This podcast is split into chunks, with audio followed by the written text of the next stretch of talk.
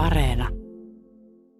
Turun yliopiston mediatutkimuksen professori Susanna Paasonen. Onko porno se joku maailma, missä ihminen voi hetken aikaa olla jotain muuta kuin olla osasta jotain ulkopuolelta määriteltyä massaa, tai sitten voi hetken aikaa olla itselläkin joku muu kuin normielämässä? No pornollahan voi tehdä monta asiaa, että joillekinhan se on nimenomaan sellainen pako jonnekin ihan muu, muunlaisten kehojen maailmaan tai joillekin ta, jotkut taas hakee sellaista mahdollisimman lähestyttävää tai jotenkin todenkaltaista ikään kuin elämän jatketta siinä mielessä, että sieltä löytyy jotain, mitä haluaisi tehdä, mitä ei voi tehdä joistain syystä. Ja joillekin se on nimenomaan sellainen, mistä haetaan jotain, mitä ei haluta tehdä, mutta joka herättää sitten kiinnostusta jollain tavalla. Mutta kyllähän porno, kun se liittyy masturbaatioon aika olennaisesti, niin kyllähän se joka tapauksessa on tällaista oman kehon kanssa viihtymistä. Eli siinä mielessä sisäänpäin kääntymistä samaan aikaan, kun siinä avaudutaan maailmaa kohti niiden kuvien tai tekstien tai mitä siinä kuvi, niin kuin kulutetaankaan kautta. Voiko se olla myös jonkunlaista niin kuin itsensä tutustumista? No mun mielestä ihan, ihan ehdottomasti.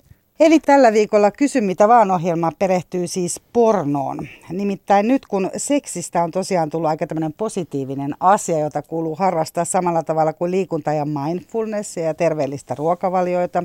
Kun pienet lapset osaa kuulemma rallatella päiväkodissakin seksitarvikekaupan tunnarin jo ulkoa, niin porno on kuitenkin edelleen ehkä jonkunlainen tabu. Eli mihin kohti se asettuu tällä ihmisen hyvinvoinnin janalla? Koska sitä joka tapauksessa on tätä nykyään paljon tarjolla, eikä se tarvitse enää kuljettaa ainakaan paperipussissa patjan tai pannuhuoneen halkolaatikon alle. Onko porno ää, positiivinen, voimaannuttava asia vai liittyykö siihen sitten kuitenkin meidän mielissämme edelleen salailu, häpeily, likaisuus, yksinäisyys ja ehkä myös ainakin jonkunasteinen rikollisuus? Eli olisiko meidän syytä puhua tästäkin syystä enemmän myös pornosta, sen hyvistä ja huonoista puolista?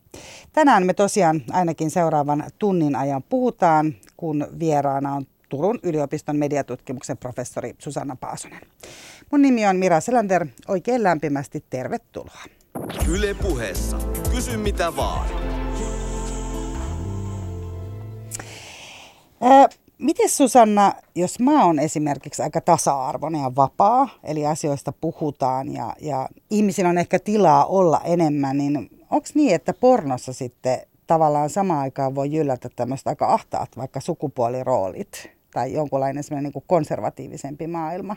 Kun sitä puhutaan just usein tällä tavalla yhtenä, yhtenä asiana, jotenkin, jonka me jotenkin vaan tiedämme, mitä se on, niin se taas, mitä itse kukin tarkoittaa pornolla ja millaista pornoa ne kuluttaa, niin siinä on hirveän paljon eroja. Ja jos miettii myöskin pornon tuotantoa siis maailmanlaajuisesti, tai harrastelijoiden tekemää sisältöä, tai sellaista, mitä ihmiset itse tuottaa, mitä välttämättä ne ei pornoksi mielläkään, mutta joku muu saattaa mieltää, että se on aika niin kuin epämääräinen tämä yleiskäsite. Mutta kyllähän jos miettii tästä niin kuin kaupallista yhdysvaltalaista pornoa, varmaan mitä nyt valtavirta pornoa ymmärretään helpoiten, niin kyllähän se paljon pelaa siis helposti tunnettavilla asetelmilla ja tyypeillä. Liiotellaan kaikenlaisia fyysisiä eroja. On se sitten tällainen yhdysvaltaisten rakastama niin kuin interracial, rodullisiin jännitteisiin eroihin uppoutuva tekeminen. Tai on ne niin kuin ruumiin kokoa, ruumiiden karvasuutta, on ne, on ne ikää ja on ne sitten sukupuolta. Ja silloin helposti pelataan myöskin stereotyypeillä, koska ne on välittömästi tunnistettavia ja pornoonhan nyt välttämättä ei kuulu se, että selitellään hirveän pitkään, että miten me ollaan päädytty tähän tilanteeseen, että nämä seitsemän ihmistä haluaa alkaa harrastaa tällaista monimutkaista koreografiaa. Että se halun rakentaminen ei ole välttämättä niin keskeistä. Taas niin kuin sanotaan, vaikka erottisessa fiktiossa se, se saattaa olla se isompi juttu on nimenomaan se halun ja jännitteen rakentaminen. Jos halutaan mennä suoraan toimintaan, niin siinä on totta kai puolensa, että asioita, asiat on jotenkin ymmärrettäviä jollain hyvin kaavamaisella yleisellä tasolla. Et jotkut, jotkuthan aina valittaa, että porno ei ole realistista tai uskottavaa, mutta sitten välttämättä kaikkihan ei halua sitä realismia. Tai jotain niin kuin tästä emotionaalista uskottavuutta. Että minusta on olennaista miettiä, millä tasolla me puhutaan pornosta ja mitä me oikein tarkoitetaan. Mutta helpostihan on just oletus siitä, että paljon silikonia ja amerikkaista aksenttia. Eli me katsotaan aika paljon niin kuin amerikkalaista pornoa ilmeisesti. No Yhdysvalto on, on todella iso tuotannon keskus. Eihän se ole ainoa. Kyllä Suomessa kulutetaan myöskin vaikkapa saksalaista pornoa. Saksa on ollut iso tuotantomaa pitkään. Tanska dekriminalisoi pornon 69 ja Ruotsi 71, ja niistä tuli isoja tuotantomaita totta kai sen takia, että se oli mahdollista. Mutta sitten 80-luvulle tultaessa viimeistään se siirtyi aika lailla täysin niin yhdysvaltaisdominanssi, vaikka eurooppalaisia tekijöitä koko ajan oli myöskin Suomen videomarkkinoilla. Ja sitten vielä kun pornon levitys tällä hetkellä on keskittynyt enemmän kuin koskaan aikaisemmin näihin valtaviin videojakelusivustoihin, ja joista MindGeek on isoin, joka pyörittää Pornhubia ja aika monta muuta isoa videojakelusivustoa myös. Ja sitten siinä myös on kyse, että millaista sisältöä pumpataan sinne ihmisten katsottavaksi. Eli kyse on myöskin siitä ikään kuin, mikä on tämä tarjonta ja, ja miten, millä termeillä ihmiset sitten hakeeko ne tarkempaa kuin tietynlaista yhdysvaltalaista vai onko se, onko se vain normi. Kaikkihan on saatavilla. Mutta se, miten siihen törmää, ei välttämättä aina ole ihan läpinäkyvää koska siis nehän on algoritmien valintoja sitten. Niin, eli tavallaan jos joku nyt haluaa katsoa sieltä vaikka tämmöistä niin perin, perinteistä, vaikka ihan tavallista makuuhuonehässäkkää, niin sitten sinne tulee enemmän makuuhuonehässäkkää. Jos mä esimerkiksi katsoisin tällaista niin kuin romanttista pornoa, että onko sellaista edes olemassa, vai onko tämä nyt sitten se erotiikka-osasto enemmän, niin onko se niin, että sitten mulle niin kuin tarjotaan sitä? Mua ei edes viedä minnekään jännittäviin uusiin maailmoihin, että mä voisin tutustua enemmän itseeni. No, no käytännössähän ne on, niissä on, on hakufunktiot. Se, mitä, mitä tota metadataa, eli miten tiedostot, miten on, mitä on asioita kuvaltu, mitä tekstuaalista infoa siellä on, vaikuttaa sen, että miten, mitä videoita on, on löydettävissä. Eli voi katsoa niitä, mitkä on suosituimpia ihan vaan yleisellä tasolla, mitkä on suosittuja omassa maassa, kun ne IP-osoitteita kyttää. Tai sitten voi tehdä hakutermejä, jolloin sitten löytää tarkempaa sisältöä. Mutta sehän ei ole kauhean niin kuin läpinäkyvää, että millä perusteilla siellä sitten niistä valtavista niin kuin tietokannoista nimenomaan tietyt asiat putkahtaa. Sehän on vähän niin sama kuin jossain Facebookissa, että jos sulla nyt on 700 lähintä ystävää ja niistä aktivisti näkee 50 sadan postauksia, niin mihin ne muut on kadonnut. Tämä on vähän siis samantyyppinen, että, että miten niitä lasketaan. Eli periaatteessa he voi niin kuin vaikuttaa jopa siis mieltymyksiin, että jos ei sieltä osaa lähteä niin kuin etsimään ja sulla aina tarjotaan jotain samaa. No hyvin konkreettisesti, että MindGeek on myöskin siis ostanut paljon studioita, että ne hallitsee myöskin osaa nimenomaan yhdysvaltalaisesta valtavirran tuotannosta. Eikä niillä on tämmöinen omituinen niin kuin monopoli-asetelma. Ja nythän on tapahtunut siis muutoksia siinä, että sieltä on koetettu poistaa piratoitua sisältöä mutta kun niiden koko konsepti perustuu piratoidulle sisällölle, niin tämä on siis on, on vietänyt riippumattomat tekijät aika ahtaalle. Eli jos vaikka tekee tällaista niin kuin romanttisempaa makuuhuonetavaraa, niin se, että saisi ihmiset maksamaan siitä, mitä itse tekee jollain oma itse pyörittämällään sivustolla tai, tai jollain alustalla, mistä saa itse sitä korvauksen, ei välttämättä onnistu jos se sama sisältö on piratoitu ja vuodettu näille ilmaisille videojakalissivustoille. Että tässä taloudessa on myöskin tapahtunut valtavia muutoksia. Mä itse olen siis tutkinut nettipornoa melkein 20 vuotta. Eli aloitin silloin, kun ei ollut mitään pornhubeja. Tässä kun sä äsken mainitsit sitä, että, että on vaikea niin saada, tai niin saada sillä pornolla rahaa, miten se niinku toimii? Koska tosiasiahan on nimenomaan se, että jos laittaa vaikka tämä Pornhubin niinku päälle, minkä käyttö on siis ilmeisesti koronan aikana siis kasvanut, ainakin Italiassa kasvoi saman tien lockdownin alettua, se kasvoi 40 prosenttia ilmeisesti, tämä on tapahtunut paljon myös muissa maissa, niin ketkä siellä sitten maksaa siitä? On arvioitu, että, että prosentti maksimissaan on koskaan maksanut kuluttamastaan nettipornosta. Se, mistä ollaan halukkaita maksamaan, on, on enemmän verkkokamerat, missä on live-kontaktia ja voidaan niin kuin, tipata niitä esiintyjiä. Ja sitten räätälöityssisältö. Eli jos on vähän erityisempiä mieltymyksiä, niistä ollaan niin kuin, halukkaita maksamaan. Ja siis OnlyFans nyt korona-ajan menestystuotteena kertoo sen räätälöidyn sisällön, että kohdennetaan ja ollaan, ollaan vuorovaikutuksessa sen yleisön kanssa. Ja sitten myöskin teknisesti paremmasta sisällöstä ja siitä, että ei ole mainoksia minkä on sitten että jonkun Pornhubin premium-jäsenyys ja tällainen. Pornhub on hirveän taitava näissä, näissä markkinointijutuissaan, jos, jos on Italia esimerkki, niin nehän, kun lockdownit alkoi maaliskuussa, ne antoi ilmaisen tällaisen premium-jäsenyyden kaikille kuukauden ajaksi, jotta ihmiset pysyisivät turvassa ja kotonaan. Öö, ainahan pornossa raha on pyörinyt paljon siellä niin kuin levityksessä. Eli jos miettii tallennemyyntiä, että Suomessa rautakirja on ärkioskit, lehtipisteet tehnyt enemmän rahaa pornolla kuin mikään muu yksittäinen taho, koska nehän ne katteet yhdestä niin kuin irto, irtonumerosta oli kuitenkin ymmärtääkseni niin kuin 40 prosenttia, ja jos 70-luvulla suosittumpien miesten lehtien, joita oli siis tusina, niin suositummat myi 100 000 per numero. Niin ne on aika isoja tavallaan summia, mitä siinä nimenomaan levityksessä on pyörinyt tekijöille. Jos miettii esiintyjä, ei välttämättä aina niin hirveästi ole herunut. Mutta tässä nykyisessä tilanteessa, jos miettii Yhdysvaltoja jälleen, niin tälle studiojärjestelmä on romahtanut. Eli aikaisemmin esiintyjille oli mahdollista saada niin kuin että oli pidempi sopimus, vähän niin kuin Hollywood-studioissa joskus aikoinaan, että, että on jonkun, sanotaan Vivid Studion tällainen keulakuva ja sitten on pitkäaikainen sopimus ja studio rakentaa tähtikuvaa, puffaa sua siellä sun täällä ja voi suunnitella elämäänsä, että nyt tässä on niin kuin tällainen viiden vuoden sopimus. Ja niin tämä keikkatalous, mikä totta kai kaikilla luovilla aloilla on, niin on, on tullut normiksi siinä mielessä, että jopa kokeneet esiintyjät ei saa pidempiä sopimuksia, ne joutuu neuvottelemaan per leffa per kohtaus Ja tietyn pisteeseen saakka tämä on aina ollut se tapaus, mutta tämä koskee kaikkia, semmoinen epävarmuus. Ja samaan aikaan palkkiot ei ymmärtääkseni ole ihan sitä, mitä ne aikaisemmin on ollut, koska ei ole sitä tallennemyyntiä. Mutta Pornhub esimerkiksi ei ole listautunut yhtiö. Eli me, me voidaan arvutella, että paljonko rahaa siellä pyörii, mutta me ei tiedetä, kun ei niitä tarvitse kertoa, eikä ne kerro. Et sitten tällaiset, jotka niinku itse, itse tekee pornoa ja, ja tota, luottaa siihen, että ihmiset maksaa siitä, niin se on aika pieni osa niistä, jotka käy sivustoilla, jotka sitten kaivaa sen luottokorttinsa ja, ja maksaa siitä. Et hyvin siis epävakaata. Tota, niin, että ei mikään niinku sellainen niinku varma ala, mutta tässä kun lukee näitä haastatteluja tältä alueelta, aika paljon niinku nimenomaan naispuoliset ihmiset puhuu siitä, että tavallaan on tullut paljon enemmän semmoista niin itsemääräämisoikeutta jotenkin, että pystyy itse vaikuttaa siihen, mitä laittaa ja pystyy itse määrittelemään niitä summia. Ja tämä on varmaan myös semmoinen niin iso muutos, mikä siellä on niin kuin jollain tavalla tapahtumassa, että joku voi tehdä sit itse itsestään niin kuin pornotähden. ihmiset on ollut siis keikkatyöläisiä vuosikymmeniä, mutta studiot ei enää ei tee sitä julkiskuvan rakentamista. Sitä tehdään paljon, paljon tota, sosiaalisen median puolella, etenkin Twitterissä, mutta taas sosiaalisessa mediassahan, paitsi Twitterissä, alastomuutta säädellään niin paljon, että siinä on ongelmansa. Ja myöskin ihmisten tilejä poistetaan, vaikka ne ei rikkos mitään yhteisönormeja ihan vaan sen takia, että ne tekee pyllyjuttuja sitten siinä. Etenkin jos ne koittaa yhtään mitään vihjata siihen, mitä tekee ammatikseen, niin se pidetään niin kuin tällaisena sääntöjen vastaisena mainostamisena. Että ne toiminnan tilat on aika rajattuja.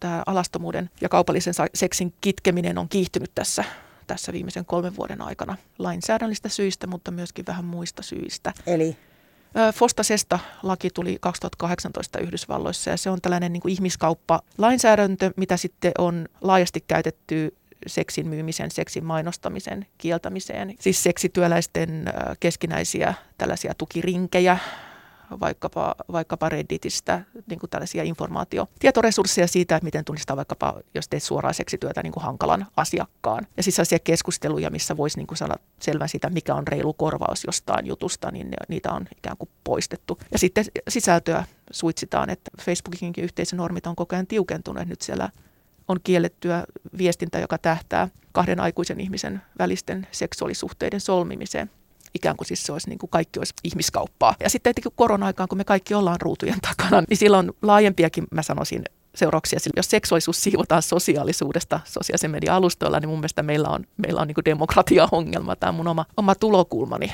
Ja myöskin se, että yhdysvaltalaiset, kuitenkin ne on, vaikka ne on globaalia yhtiöitä, niin Yhdysvalloissahan ne, ne tota, pääkonttorit on.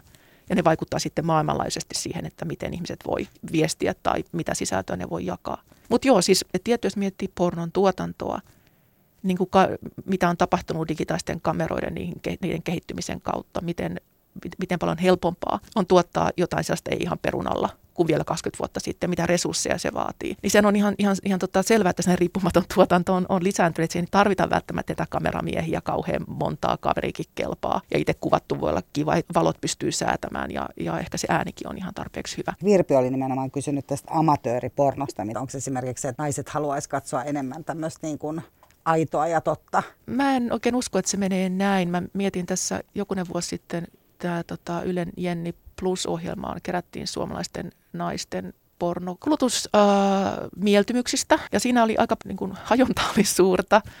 Että jotkut halusivat tällaista niin kuin, realistista. Haluttava kohtaus olisi sellainen, että lapset on just katsomassa pikkukakkosta ja sitten on tiskit jäävät, kun intohimo vie mukanaan. Oli, oli saunaromantiikkaa ja tällaista. Mutta sitten oli myöskin, myöskin paljon alistusfantasioita, ikään kuin mitä pidetään kovempana sisältönä.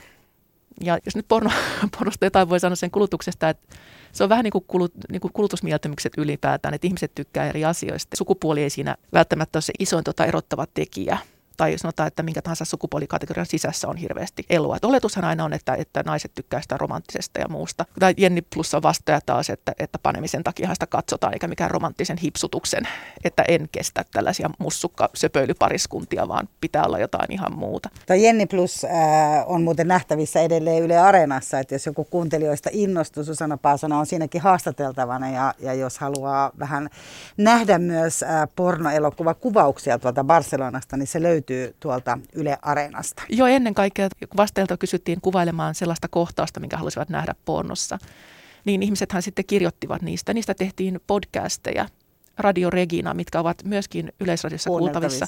Ne kuvastaa tosi hyvin sitä mieltymysten kirjoa. Ne menee tosi monen suuntaan. Yle puheessa. Kysy mitä vaan. Joo, ja tänään kysytään ihan mitä vaan pornosta vastaamassa on Susanna Paasonen, Turun yliopiston mediatutkimuksen professori. Joo. Tota, no sä mainitsit jo Reginan. Eli, eli tota, Reginat Harlekiinitkin varmasti ja muut vastaavat. On ollut paljon sellaista niin kuin viihdekirjallisuutta, missä ei menty niin kuin päätyyn asti, vaan jäi paljon tilaa niin kuin mielikuvitukselle. Onko sellaista enää niin kuin tänä päivänä oikeastaan ollenkaan, kun tuntuu, että tosiaan ihan mitä jytkytystä vaan saa, kun, saa, kun avaa netin. Ja kyllähän täällä siis, kyllä se myös huolestuttaa vähän ehkä niin kuin lasten ja nuorten kannalta, koska tavallaan se, että sieltähän voi oikeasti lävähtää naamalle aika paljon sellaisia asioita, mitä toivoisit että esimerkiksi niin kuin lapsi tai nuori tai edes aikuinen välttämättä haluaa tuosta noin vaan nähdä.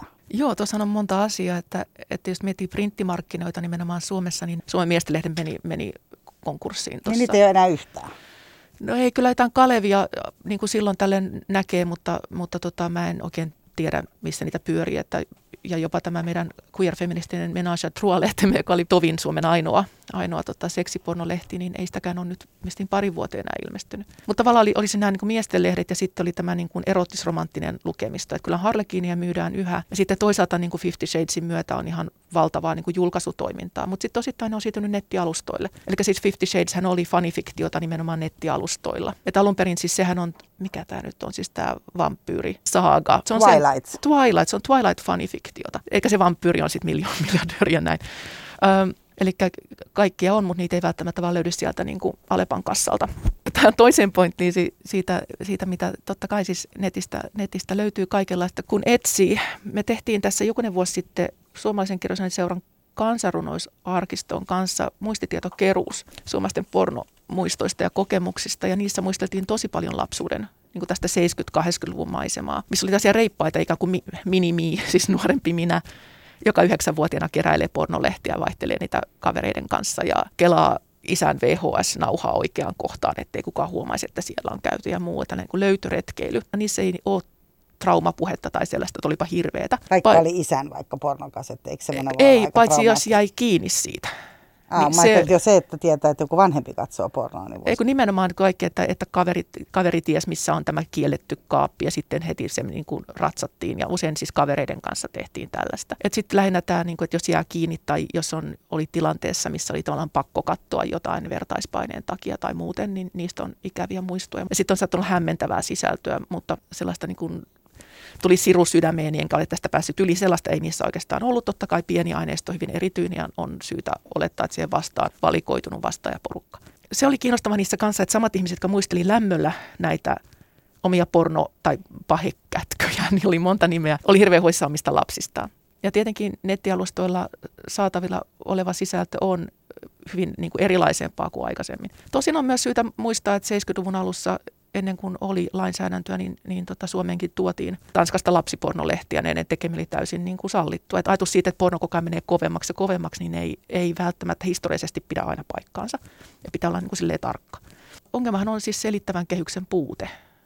Jos miettii tätä niin kuin lastensuojelisena kysymyksenä, miten pornoon törmää. Et jos pornoa ympäröi semmoinen nolostunut hiljaisuus, ja kauhistellaan sitä, että mitä pikku Minna on mennyt tekemään. Koska se, mitä toistuu tutkimuksessa, että jos jää kiinni tulee semmoinen niin kuin vanhempien noloilusta johtuva ikään kuin häpäisemisen reaktio tai häpeäreaktio, niin, niin se syö nuorta ihmistä. Et, et kyse on myöskin siitä, että tietenkin miten aikuiset suhtautuu asiaan ja miten, millaisia työkaluja annetaan näille nuoremmille ihmisille. Että jos nyt vanhemmat pystyy selittämään niin kuin globaalia terrorismia, ilmastonmuutosta ja, ja koronaa, niin, niin kyllä ne varmaan pystyy nyt selittämään jonkun niin kuin pornon perusidean toi häpäseminen on varmaan semmoinen niin iso asia. Että ensinnäkin otan jo heti kiinni tuosta, että se oli paljon sellaista niin kuin nimenomaan jakamista silloin niin kuin nuorempana, että jollakin tiedätkö, oli ja sitten sitä pystyi puhumaan ja sitä pystyi jakamaan. Että voisi esimerkiksi kuvitella, että nyt se on helposti semmoinen, että, että minkä kanssa joutuu ehkä vastatuksen he, niin kuin liian helposti yksin. Että sieltä lävähtää jotain ja sitten sä et osaakaan niin kuin,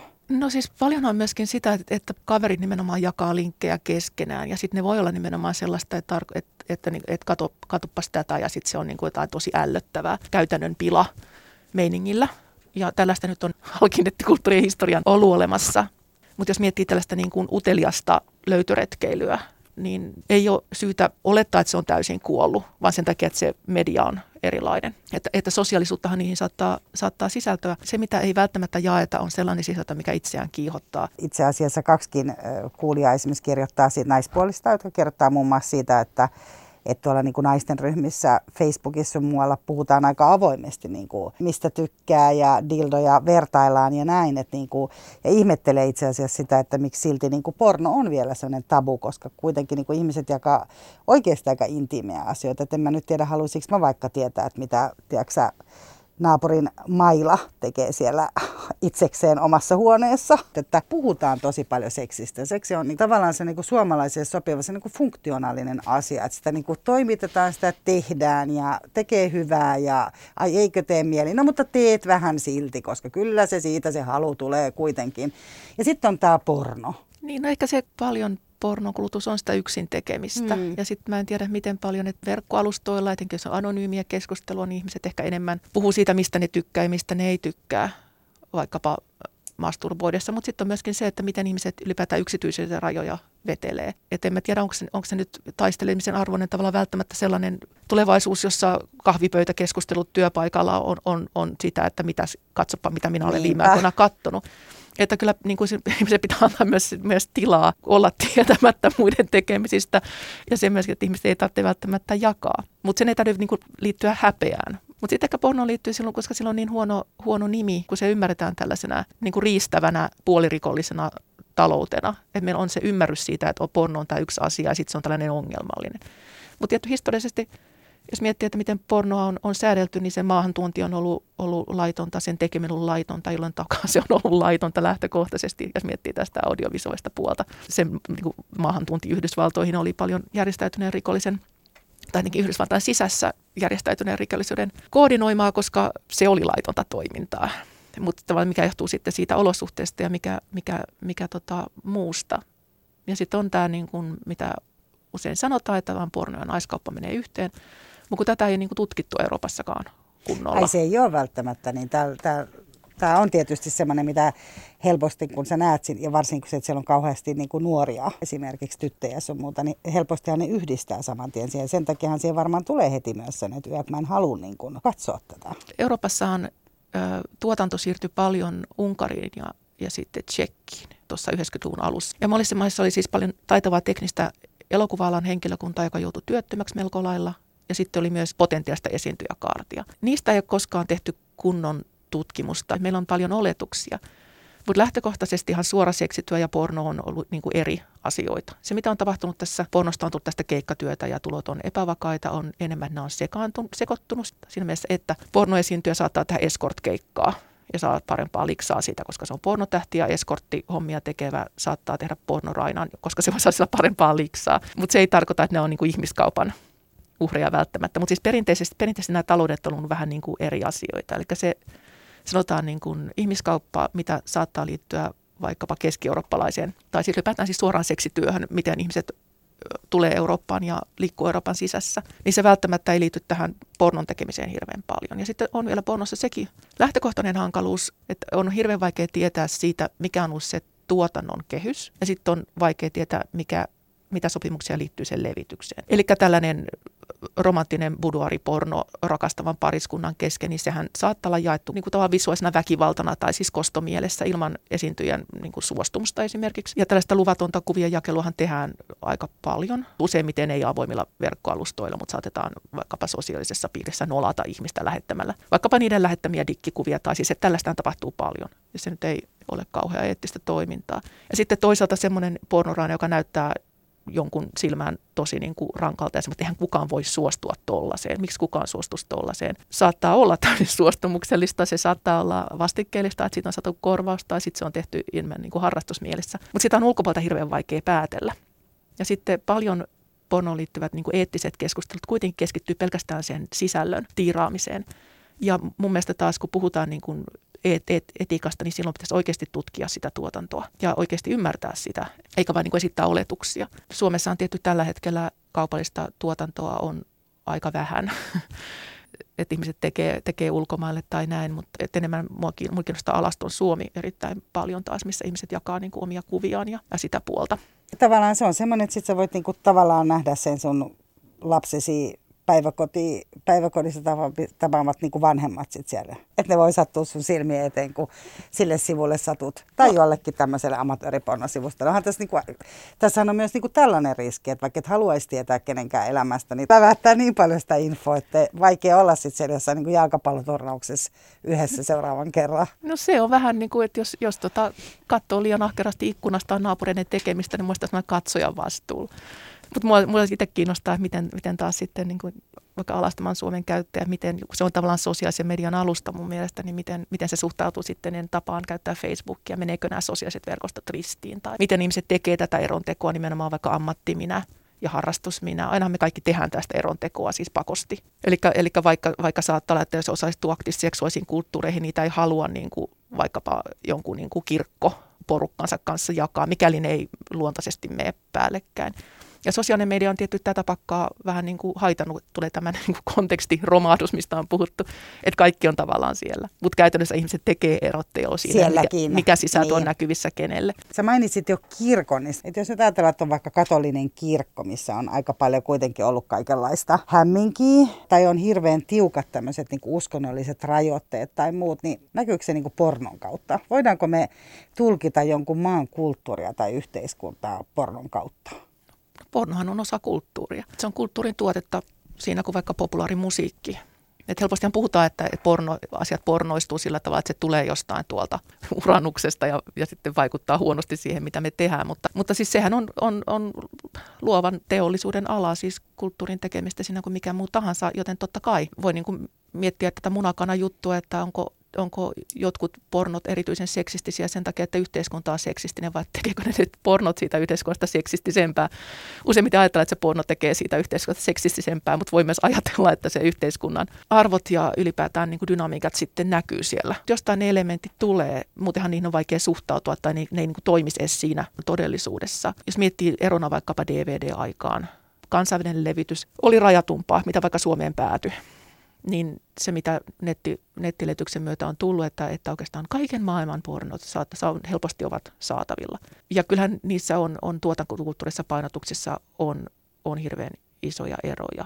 Että historiallisesti siis Ranskassa on ollut aika vahva tuotantokulttuuri, Länsi-Saksa, Saksa ja sitten tosiaan tämä Tanska-Ruotsi-akseli. Sitten tota Italiassa kyllä myöskin ja sitten 90-luvulla tämä siirtyi tuonne Itä-Eurooppaan enempään. Ja kyllähän ja, ja Venäjällä sitten tota, neuvostoliiton romahduksen jälkeen, niin, niin on syntynyt, syntynyt omat kulttuurinsa ja kyllähän niissä on, on sellaisia niin kuin tunnistettavia piirteitä. Ja se, mikä toistuu Pornhubissa, kun on näitä vuosiraportteja, että mitkä on suositumpia hakusanoja eri maissa. Italiassa ne on sitten italialainen ja italialainen ja italialainen ja Suomessa Finland ja Suomi ja jotain muuta. Ja sitten tulee sieltä jotain milfiä ja analia tai mitä nyt ihmiset ylipäätään etsivät. Mutta tämä toistuu niin kuin joka paikassa. Ai siis, että niin kuin tavallaan, että halutaan niitä paikallisia jotenkin. Joo, joo, Ruotsissa haetaan ruotsalaista ja totta kai se on valtaisesta, niin valtavasta datamassasta seulottu, että siellä etsitään ihan kaikenlaista, mutta siellä toistuu se, että etsitään paikallista sisältöä. Joka paikassa muualla paitsi Yhdysvalloissa. Kanadassa haetaan, niin kuin Quebecin alueella haetaan, haetaan ranskan kestä kebekkiläistä, mutta muuten siellä haetaan yleisillä termeillä. Ne ei hae yhdysvaltalaista, koska se on se normi. Muualla maailmassa on se Japani tai Intia tai ihan mikä tahansa, niin siellä suosituimmissa niin kuin top ten listauksissa on aina, useimmiten aina pari termiä vähintään, jotka liittyy siihen omaan maahan, omaan kulttuuriin. Mutta onko siellä jotain muita tällaisia? Et näkyykö jossain Italiassa sit vaikka kirkko tai jotkut semmoiset, että on aika paljon niin konservatiivisempaa kuitenkin, niin kuin, tai näin ajatellaan, että on. En ole kyllä ihan varma, että onko näin sitten niin kuin todellisuudessa. Tai arabimaat. Niin no kyllähän siis, jos ajattelee, että vain kielto aina tuottaa halun, halun jotenkin rikkoa sitä kieltoa. Että sehän on tällä niin kuin ylipäätään kielon ja tabun logiikka. Ja sehän on yksi tapa, millä porno on määritelty historiallisesti että on Walter Kendrick historioitsija, joka esittää, että sen sijaan, että pornoa määritellään sen niin kuin sisällön kautta, että mitä siinä on tai näin, tai intention kautta, että kuka sitä on tehnyt milläkin mielellä, missä tarkoituksessa, niin jos sitä voisi tutkia nimenomaan tällaisen niin kuin sensuurin ja rajoitusten kautta, mikä on tullut luokitelluksi pornoksi ja, ja sitä kautta siihen pääsyä rajoitettu tai, tai on ollut ikärajoituksia tai jotain muuta siis siinä ympärillä. Tätä kautta porno ehkä tulee, tai kielletty hedelmän lumohan tulee kiellon kautta ja totta kai se jäsentyy eri tavalla eri maissa, mutta mä en ole ihan vakuuttunut siitä, että missään maassa sitä kielletyn hedelmän juttua ei tavalla tai toisella olisi. Totta kai on aivan eri asia puhua Japanilla, niin kuin Japanin pornokulttuureista kuin nyt jostain kuvaitista. että ne on niin kuin hyvin erityisiä suhteessa niin kuin saatavuuteen, julki, niin kuin julkisuuteen ja näin. Mutta kyllä Japanissakin siis se, siinä on, että on niin kuin sukupuolitettu, että kenellä on pääsyä mihinkin sisältöön. Että esimerkiksi niin kuin siis seksipornoliikkeisiin ei päästä naisia, niin on se aika selvä semmoinen, että siis selviä rajoituksia siinä. Että... Näitä sitten se kuvaitissa? No useimmissa, useimmissa maissahan siis on, on tota laitonta, laitonta myynti ja mm. hallussapito. Se ei tarkoita, että ihmiset ei sitä tekisi, mutta ainakaan julkista esittämistä tosin sitä nyt on aika vähemmän näinä päivinä. Mutta miten sitten täällä Katja kysyy siitä, että ää, kun puhutaan vielä niistä maakohtaisista asioista, niin hän kysyy, että onko suomalaisille joku oma pornolokero esimerkiksi suhteessa saunaan tai kesämökkiin? No Suomessahan oli tällainen pieni pornobuumi silloin, kun laki muuttui vuosituhannen taitteessa. Ja hetken aikaa meillä oli muutama tuotantostudio. Ja sitten ne teki tällaisia elokuvia niin kuin suomalainen porno-elokuva, kotimaista pornoa, Suomi-tyttö-pornoa.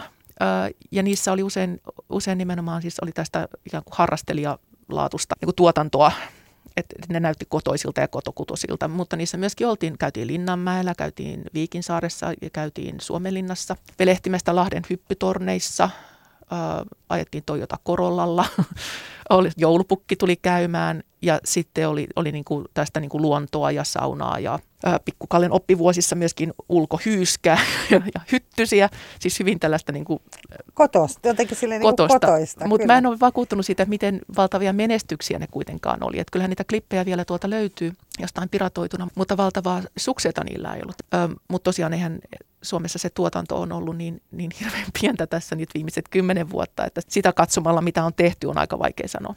Paitsi se varmaan sen amatööripornon puolella voisi kuvitella, että siellä sitten niin kuin näkyy tällaisetkin asiat. No kyllä jos miettii alastamaan Suomen, niin kyllä siellä on paljon kesämökkiä ja naapurin mies tulee kesämökille käymään ja, ja siis luonnossa paljon tehdään kaikenlaista laitureilla – mutta totta kai se liittyy ihan siihen, mitkä on elinpiirit ylipäätään ja mikä, missä vapaa-aikaa vietetään. Mä että tämä on niin kuin pragmaattinenkin asia. Niin ja mä ajattelin, että kyllähän var, niissä ainakin niin kuin just tällaisissa 70-80-luvun näissä, niin kuin, mitä oli niin kuin pornolehdissä ja sitten oli ihan tällaisissa, äh, varmaan näissä Reginassa ja näissä oli tällaisia niin kuin lukijoiden kertomuksia. Niin niissähän aina toistui kaikki just nimenomaan saunat ja kesäyöt kanssa. Että se on niin kuin semmoinen pitkään ehkä jatkunut asia.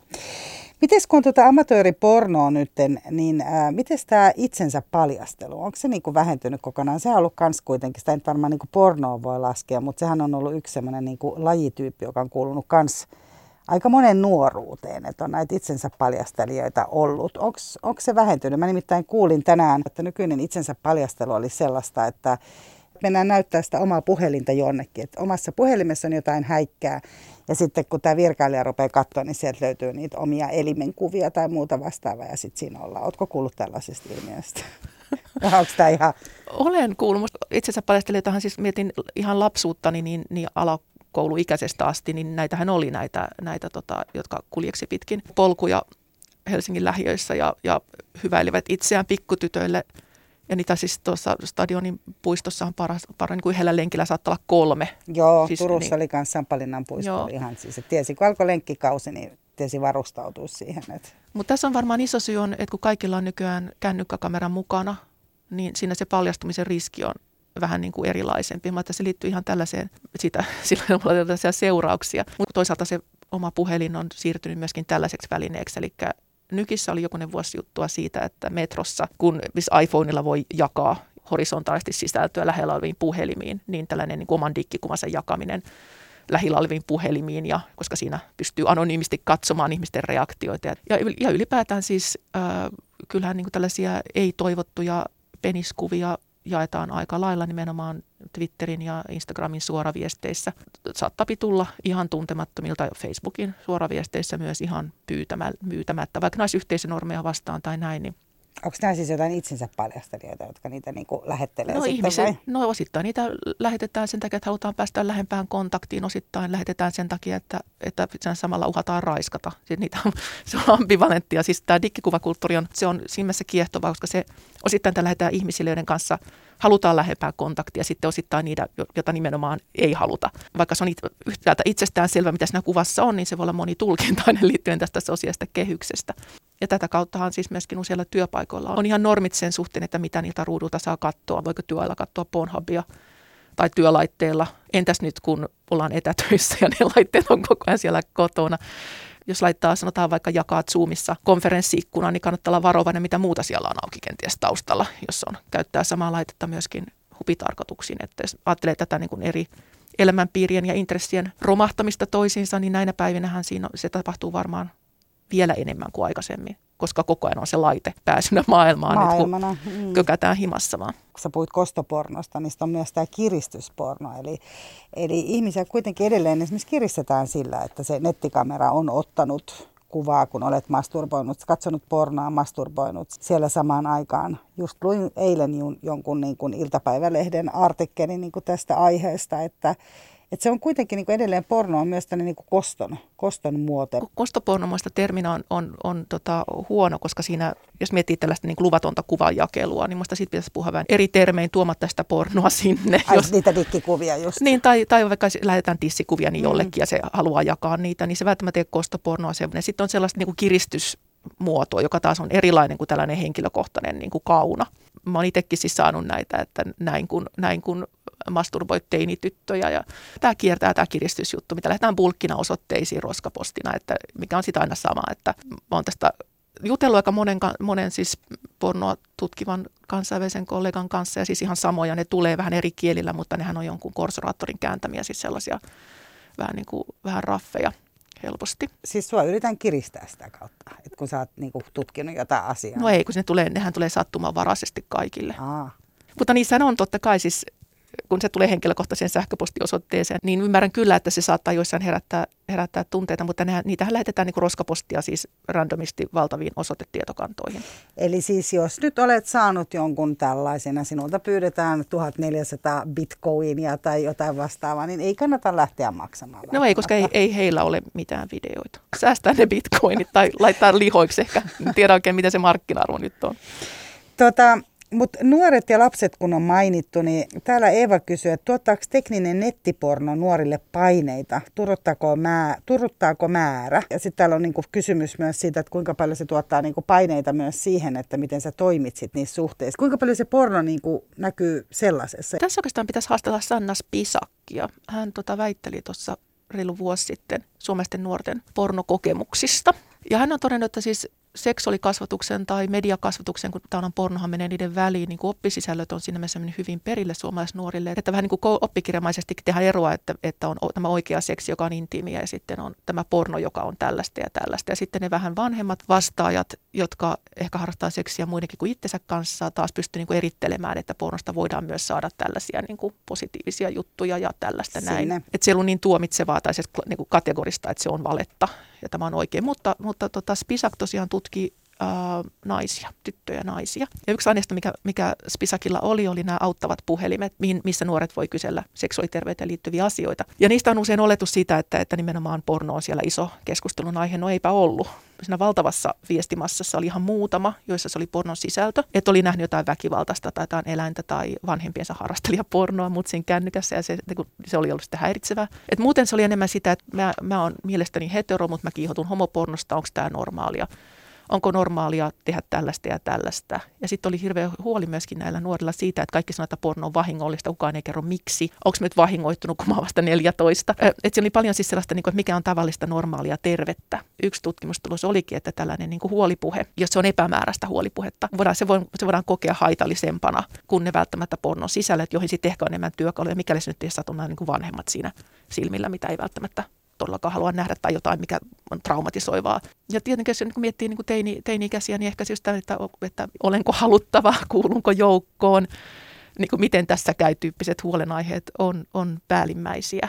Jolloin sitten, jos seksuaalikasvatuksen ainoa tai keskimäärin pääsiä on, niin silloinhan ne kapeat ruumiskuvat, ne tekee tietynlaisia asioita, jotka on optimoitu kameralle ja sille, että ne näyttää hyvältä, eivät ne tuntuu hyvältä. Jos siitä puuttuu sellainen selittävä kehys ympäriltä, niin, niin onhan se ongelma. Mutta tässä taas päästään tähän kasvattajien, kasvattajien vastuuseen myöskin, että miten paljon jätetään sitten, sitten lapsia ja nuoria yksin. Mm.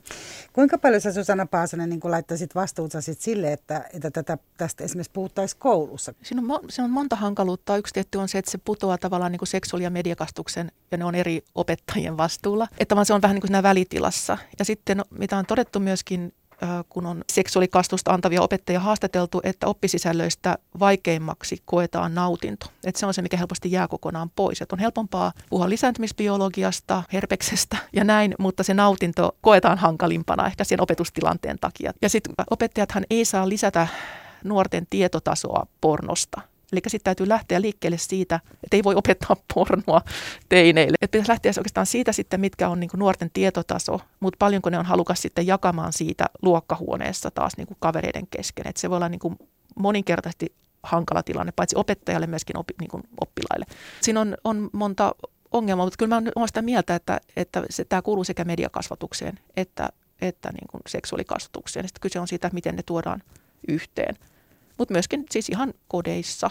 Mun mielestä se on, se on ihan olennaista, että miten siihen suhtautuu, jos, jos tota, nuori ihminen kertoo jotain nähneensä, on se sitten häiriintynyt siitä tai ihmettelee sitä muuten vaan. Yle puheessa. Kysy mitä vaan. Täällä itse asiassa Saija kysyy myös vinkkejä vastuulliselle vanhemmalle, joka haluaa katsoa pornoa koneeltaan. Eli miten varmistaa, että jälkikasvuvahingossa näe, mitä, mitä mutsi on katsellut. Ja täällä myös kaipaillaan tosiaan niitä vinkkejä pornon piilottamiseen työkoneelta.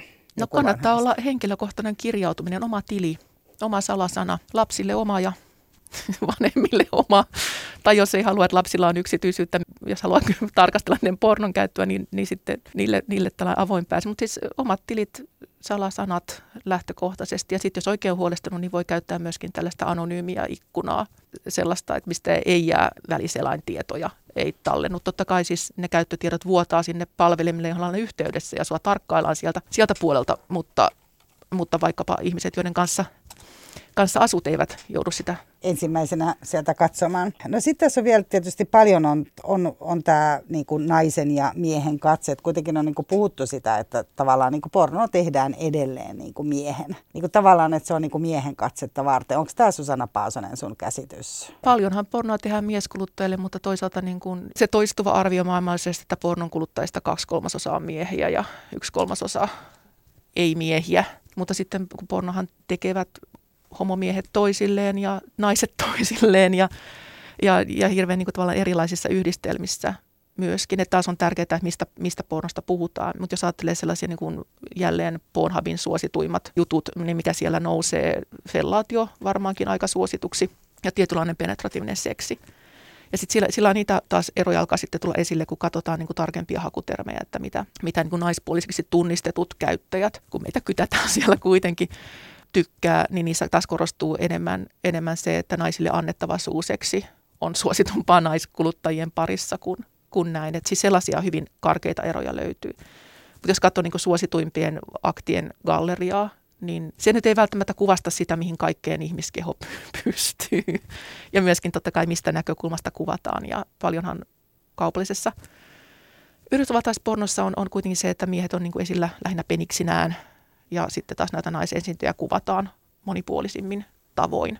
Eli ihan vaan se, että millaisia kehoja tarjotaan katsojan halu, niin kuin haluavan katseen kohteeksi, niin ihan niin kuin perustasolla se saattaa olla, että, että vaikkapa miesesiintyjästä, joita heteronaisia saattaa kiinnostaa jopa alastamaan miehen ruumis, että siitä on penis ja sitten ehkä takapuoli, joku selkä ja, ja lenkkisukat tai mikä korissukat jalassa. Koska porno on niin, tullaan moneen junaan, että kyse on, on vaan sitten myös siitä, että mistä päin kaivaa.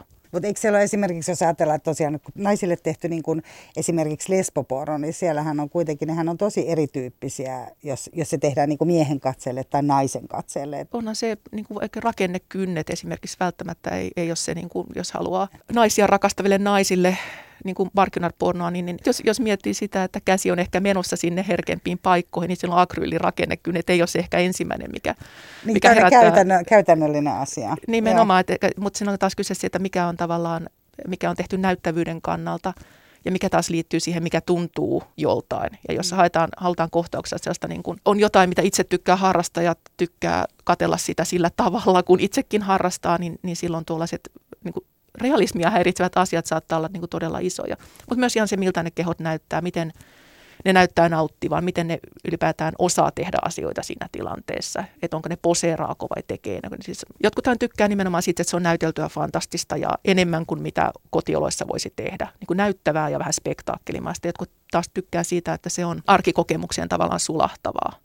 Mutta rakennekynnet on tässä niin kuin iso jakokynsi tämän, niin kuin tämän tyttö tytön päälle heteroporno ja sitten taas, taas tota, naiskuljettele tehty lesboporno. Miten siis tosiaan tässä on kuitenkin äh, helposti tulee tämmöinen niin naismies, mm. tai nainen ja nainen ja mies ja mies. Mutta miten ylipäätään siis nämä vähemmistöt, on, on kuitenkin paljon muitakin sukupuolia ja, ja on, on kuitenkin niin kuin, ehkä jossain määrin ollaan kuitenkin niin kuin vapauduttu ja puhutaan vapaammin ja ihmiset saa ehkä enemmän olla kuitenkin jo itseään. Miten semmoinen näkyy? Sitten on ollut kuitenkin Me Too ja Black Lives Matter ja muuta tällaista. Näkyykö nämä myös, kun puhuttiin siitä, että kun yhteiskunnan tilanne näkyy, niin näkyykö nämä kuinka aktiivisesti siellä pornossa? Näkyy.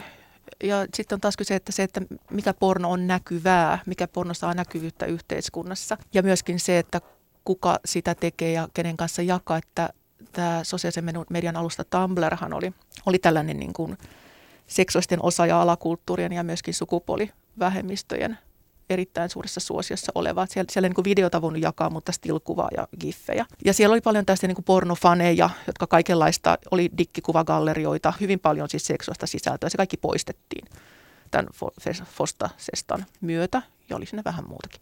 Jolloin nimenomaan siis tällaisia niin riippumattomia, että sanotaan vaikkapa, että jos on muun sukupuolinen ja utelias sen suhteen, että millaisia muut kehot on, niin Tumblr oli sellainen paikka, jossa ihmiset saattoi jakaa kuvia itsestään, jos oli oli korjausprosessi käynnissä, saattoi dokumentoida sitä. Tällaiset niin kuin tilat, nimenomaan sosiaalisen median alustathan nyt on poistunut, kun kaikki alastuvuus nähdään seksuaalisuutena. Ja seksuaalisuutta ei ymmärretä myöskin yhteiskunnallisena ja poliittisena asiana, vaan, vaan tällaisena niin kuin säädyttömyytenä tai vastenmielisenä. Se, mitä mä oon miettinyt viime aikoina, on itse asiassa, että miten paljon tällainen niin kuin käsite porno, jos me niin kuin sen, sen kautta operoidaan, niin tuleeko siitä, tavallaan, tehdäänkö me jo historiasta tutkimusta? Jos miettii, että oikein meillä on pornoteollisuutta ja on tätä tekemistä monenlaista, mutta se, miten paljon ihmiset taas kuvaa itseään ja kumppaneitaan, jakaa niitä kuvia rajoituissa piireissä tai pitää vaan itsellään, joka on tästä niin kuin seksuaalista tekemistä median kanssa, mutta se ei niin kuin mene siihen pornon kentälle. Sama niin kuin verkkokamerasivustot, jotka on tosi suosittuja, niin nehän ei siihen perinteiseen niin kuin pornon määritelmään mene. Ne on vähän niin kuin liveä, ne on jotain vähän muuta. Et oikeastaan me tarvitaan myöskin erilainen niin kuin sanasto sille, että mitä ihmiset tekee median ja kehojensa kanssa tekijöinä ja kuluttajina. Mutta kyllähän siis taloudellisesti markkinaisempaa pornoa on ihan valtavat määrät, mutta se vaan, että miten ihmiset sen löytää.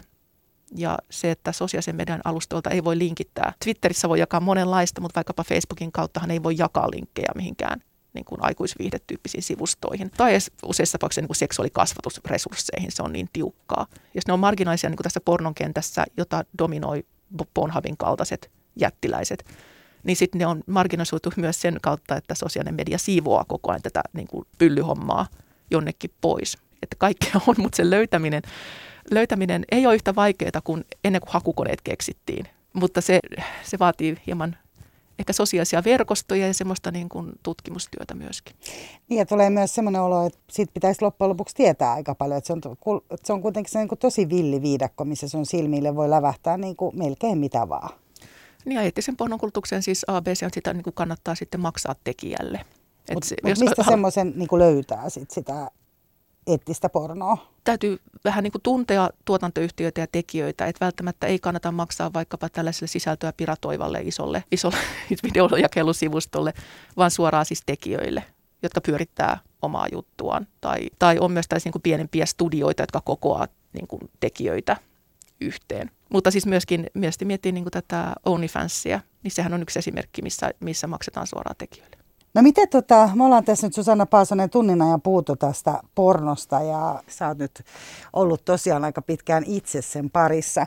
Maria täällä kysyy, että onko olemassa jotain pornoon liittyvää, jota sä et tutkijana kestä katsoa tai ajatella? Varmaan montakin asiaa, niin kuin, mitä olisinpa mieluummin tätä ajattelematta. Et silloin kun mä aloin kerätä itse aineistoja 2023, mikä oli siis sattumaväristä roskapostia pornoteemasta, mitä tuli silloin tosi paljon – Eli mulla on siis roskapostiaineisto ja se oli osa sitä, mitä mä en halunnut kertakaan käsitellä, oli tämä eläinporno, mitä oli siinä yllättävän paljon. Ja sitten myöhemmin tein sitä artikkelin, koska mä niin tajusin, että tämä on nimenomaan se, niin kuin pitäisi miettiä tätä koko kysymystä. Ja se oli varmaan ensimmäinen asia, mitä mä tein pornosta, missä pohdin etiikkaa, siis perussuostumusta, että miten suostumus on mahdollista ja mitä valtasuhteita siinä on ja mitä kaikkea tässä tapahtuu. Sinällään se, että pornoon liittyy liittyy eettisestikin ongelmaisia asioita, vaikka siis tämä kysymys siitä, että mikä, on porno ja ihmiskaupan suhde, se kiinnostaa minua todella paljon, koska me ei oikeasti tiedetä siitä yhtään mitään. Et siinä mielessä se ei ole asia, mitä minä mieluummin olisin ajattelematta. On totta kai kaikesta sisältöä, mitä minä mieluummin en todellakaan katso, koska jos se ei niin kuin lisää mun henkilökohtaista hyvinvointia niin tai se ei ole se, mikä on tutkimuksesti tarpeellista. Että olen katsonut paljon siis tällaista niin kuin shokkipornoa ja muuta, koska mä oon siitä kirjoittanut, että siinä on ollut tämä tietty kehys, missä mä oon sitä te- tehnyt. Mutta katsonko mä sitä samaa niin kuin huvikseni, en, en välttämättä. Mutta tässä on tavallaan se, että kun on työhattu päässä, niin, niin katsoo eri näkökulmat. Jos pornoa katsoo omaksi viihteeksi, niin sitten hakee taas hyvin erilaista sisältöä. Kyllä se jatkuvasti on, on se työ minä tota, läsnä, mutta kyllä niitä katsoo myös eri tavalla. Tutkijallahan työ tunkee joka paikkaan, mutta jos työ tunkee sinne niin kuin huvituksiin, niin se on sitten jo vähän liikaa. Jotenkin nämä niin kuin, nimenomaan tämä ihmiskauppa-asia tai just niin kuin nuoret ihmiset, että paitsi se, että ihmiset on niin kuin ehkä pakotettuja sinne, niin myös sitten se, että jos joku on kuvannut salaa, tai se, että, että jos siellä on niin ihmisiä, jotka kuvittelee, että näin kuuluu tehdä, että se kumppani innostaa, tai se, että itse kuvittelee, että tätä kautta saan jotain, jotain niin kuin hyväksyntää, tai tämä on ihan normaalia, vaikka ehkä tuntuiskaan niin normaalilta. Tämä, nämä on varmaan sellaisia niin kuin aika vaikeita No su- suostumut asiat on vaikeita, enkä niitä on niin vaikea päätellä siitä lopputuotteesta. Ja sitten on, on totta kai selvästi osa sellaista, mikä on laitonta sisältöä. Eli on, on sanotaan kuvattu jotain niin kuin suoraa seksityötä tekevää ilman hänen suostumustaan ja laitettu se kiertoon, jolloin on melko varma, että hänelle itselleen tästä ei ole mitään erityistä niin kuin iloa tai hyötyä tai päinvastoin. Ammatillista minä ei voi rakentaa tätä kautta, vaan, vaan siinä on, niin kuin, tulee tässä niin kuin, siis hyvin konkreettisia yksityisen suojan ongelmia, tai siis että siitä ei enää voi puhua yksityisen suojasta. Tuotannon, tuotannon etiikka on olennainen asia, ja sitten sen kautta on ongelma, että meillä on niin vähän pääsyä siihen, että mitkä on sitten ne suostumuksen ehdot. On se sitten joku tuotantostudio, joka tekee vaikka tästä niin kuin, äh, tavallaan teinipornoa, Belly Legal, missä on täysikäisiä mutta nuoren näköisiä ihmisiä, että mikä on se diili, mikä on se työkulttuuri. Ja, ja siitä pitäisi niin kuin, tuottaa enemmän tietoa, koska muutenhan me oletetaan. Ja se, se oletus voi niin kuin, kantaa johonkin, mutta se välttämättä ei aina ole ihan oikeassa. Ja, ja kyllähän tota, Yhdysvalloissa nyt on, on alettu tehdäkin tutkimusta nimenomaan näiden nuorten keikkatyöläisten parissa. Mutta sitten täytyy niin kuin, miettiä, että että jos sitä tekee rahasta, taloista korvasta vastaan, niin silloin on mielestäni tärkeää kanssa miettiä kehyksessä, että mitä kaikkia ihmiset tekee, tekee rahasta työkseen, niin että se on mitään niin kuin kutsumustyötä. Et, et mitä, mikä on ikään sen laajempi tällainen ää, huonosti palkatun keikkatyön kenttä ja, ja millaista riistoa tapahtuu niin kuin eri työkentillä, jotka liittyy mitenkään pornoon. Eli siis tällaisena niin kuin työhyvinvointi tai, tai työläisen oikeudet, jos ne käytän tästä trad-termiä, pitäisi lähteä sitten ymmärtää, että se on työtä ja silloin siihen pitäisi niin kuin päteä sama normisto ja samat koodit kuin ylipäätään niin kuin oikeudenmukaisuuteen työpaikalla.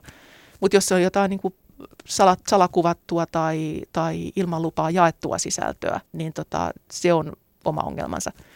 Ja sitten tietty on siis liittyy myöskin tähän salakuvattuun sisältöön ja näin, että, että kyllähän nyt tiedetään se, että koti on aika vaarallinen paikka useille ihmisille, miten paljon lähi, lähiparisuhde ja Väkivaltaa. lähiväkivaltaa tapahtuu ja kaikesta panostamista ja kiristämistä. Eli sitten ajattelee, että, että kulutaanpa eettistä harrastelijapornoa, mitä tämä mukava pariskunta on tehnyt, niin niiden todellisuushan voi olla ihan hirveätä. Et jos ajattelee sitä pornoa tällaisena niin kuin yhteiskunnan tuotteena ja kulttuurin tuotteena, niin silloin ne samat jännitteet ja ongelmat on siellä myös läsnä. Ja tämän takia kannattaa aina maksaa sitä pornostaan suoraan tekijöille ja selvittää vähän, ketä ne on, ettei niin kuin randomisti vaan. Ja jos on huolestunut siitä niin kuin eettistä kehyksestä siitä, että riistetäänkö tässä ihmisiä. Mutta ongelma on, että meillä on näitä, me niin kuin oikeasti ei tiedetä hirveästi. Et meidän tietotaso on enemmän niin kuin oletusta ja sitten helposti sellaista kauhustelua ja vähän niin kuin jeesustelua, joka sitten ei niin kuin vie hirveän pitkälle siinä kriittisessä ajattelussa kuitenkaan. Viimeisenä kysyvänä, kysymyksenä Susanna Paasonen, mä kysyn sulta, että minkä takia sun mielestä ää, porno on edelleen niin sellaista jotenkin kuitenkin vähän niin kuin tuhnusta ja likasta?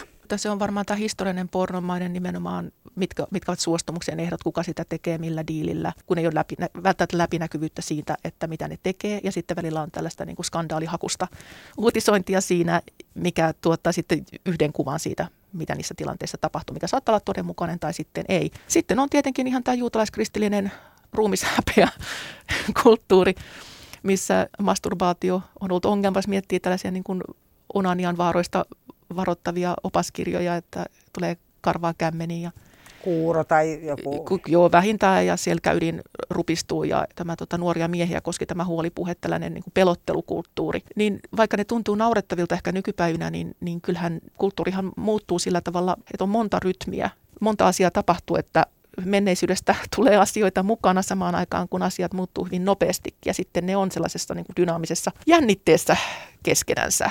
Mutta kyllähän siis seksuaalisuutta ylipäätään, että eihän me, eihän me tarvitse niin suuria määriä julkista puhetta siitä, että ostin dildon, miten fantastista, seksuaaliterveys on hyvä asia, jos siihen ei niin kuin liitty jotain ongelmaa lähtökohtaisesti. Että kyllä siinä on se häpeä kehys kanssa. Ja siinä ehkä sitä niin kuin itsensä kanssa puuhaaminen on sitten semmoinen vähän niin kuin vielä ongelmaisempi vyöhy kuin se, että, että, että harrastaa seksiä vaikkapa jonkun puolison kanssa. Mm. Niin, että samaan aikaan kun on tavallaan se just puhe siitä, että masturbaatio on tosi tärkeää ja, ja opetella tekemään itsellesi hyvää, joka on paljon nimenomaan semmoista ehkä vielä niin kuin naisten kesken tapahtuvaa puhetta, että eihän tämä nyt ihan uutta että kyllähän se niin kuin oma, oman puutarhan hoitaminen on niin kuin aina, aina ollut niin kuin tärkeää tai sen löytäminen tai näin, mutta, mutta että tavallaan että on vähän ristiriita ja sitten samaan aikaan on kuitenkin siihen yhdistetään se, että pitää se nyt tolleen. Niin, jos Koska tavalla... se on niin intiimiä puuhaa myös varmaan. Niin, jos Nancy Friday salainen puutarha ja nämä muut vaan tuli niin kuin, siis 70-luvun naisliikkeen myötä tällaisiksi niin kuin löytöretkeillään. Niin siinä on lähtökohta on ollut, että, että nais, naiset jotenkin eksyksissä se juttu, että pitää löytää ja hirveästi seikkailla siellä. Ja sitten taas tämä niin kuin masturbaation stigma tämmöisenä niin kuin tumputtamisena on, on nimenomaan mies oletettuihin aika lailla liimaantunut. Siinähän on kaksoistandardi. Mm, nimenomaan niin kuin, ja tämmöinen yksinäisyys helposti. Just tämmöinen niin kuin yksinäisyyden, että joku siellä niin kuin tumputtaa. Niin kuin vähän, vähän niin kuin säälittävää. Ja Joo. se on niin kuin eri asia sitten, kun täällä löytöretkeilen täällä Edenissä. Ja myös Kyllä. siitä, että miten seksuaaliterveyteen liittyvää äh, niin kuin varusteita on saatavilla apteekeissa tai sitten tuolla, tuolla tota, enemmän seksiliikkeissä niin nehän menee niin tämän täysin kaksinapaisen sukupuolen mm. mukaan, että naiset saa apteekista tukea sen edeninsä löytämiseen ja nimenomaan nautintoon tähtäävään tekemiseen ja sitten taas niin kuin miesruumiiden kohdalla ne ehkä löytyy vähän eri paikoista. Ja tähän kertoo aika paljon meidän yhteiskunnasta nimenomaan. Lämmin kiitos Susanna Paasonen, että tulit vieraaksi ja avasit tätä aihetta. Kiitoksia. Ja lämmin kiitos kuulijoille hienoista kysymyksistä taas, mutta kiitos myös seurasta ja muistakaa mennä sinne vaikka Yle Areenaan. Sieltä löytyy myös muut jaksot ja sieltä löytyy myös linkki, jota kautta voitte laittaa sitten kysymyksiä tuleville vieraille tai ehdottaa itsekin heitä. Mira Sander sanoo kiitos ja moi ja viikon päästä taas nähdään. Yle puheessa. Kysy mitä vaan.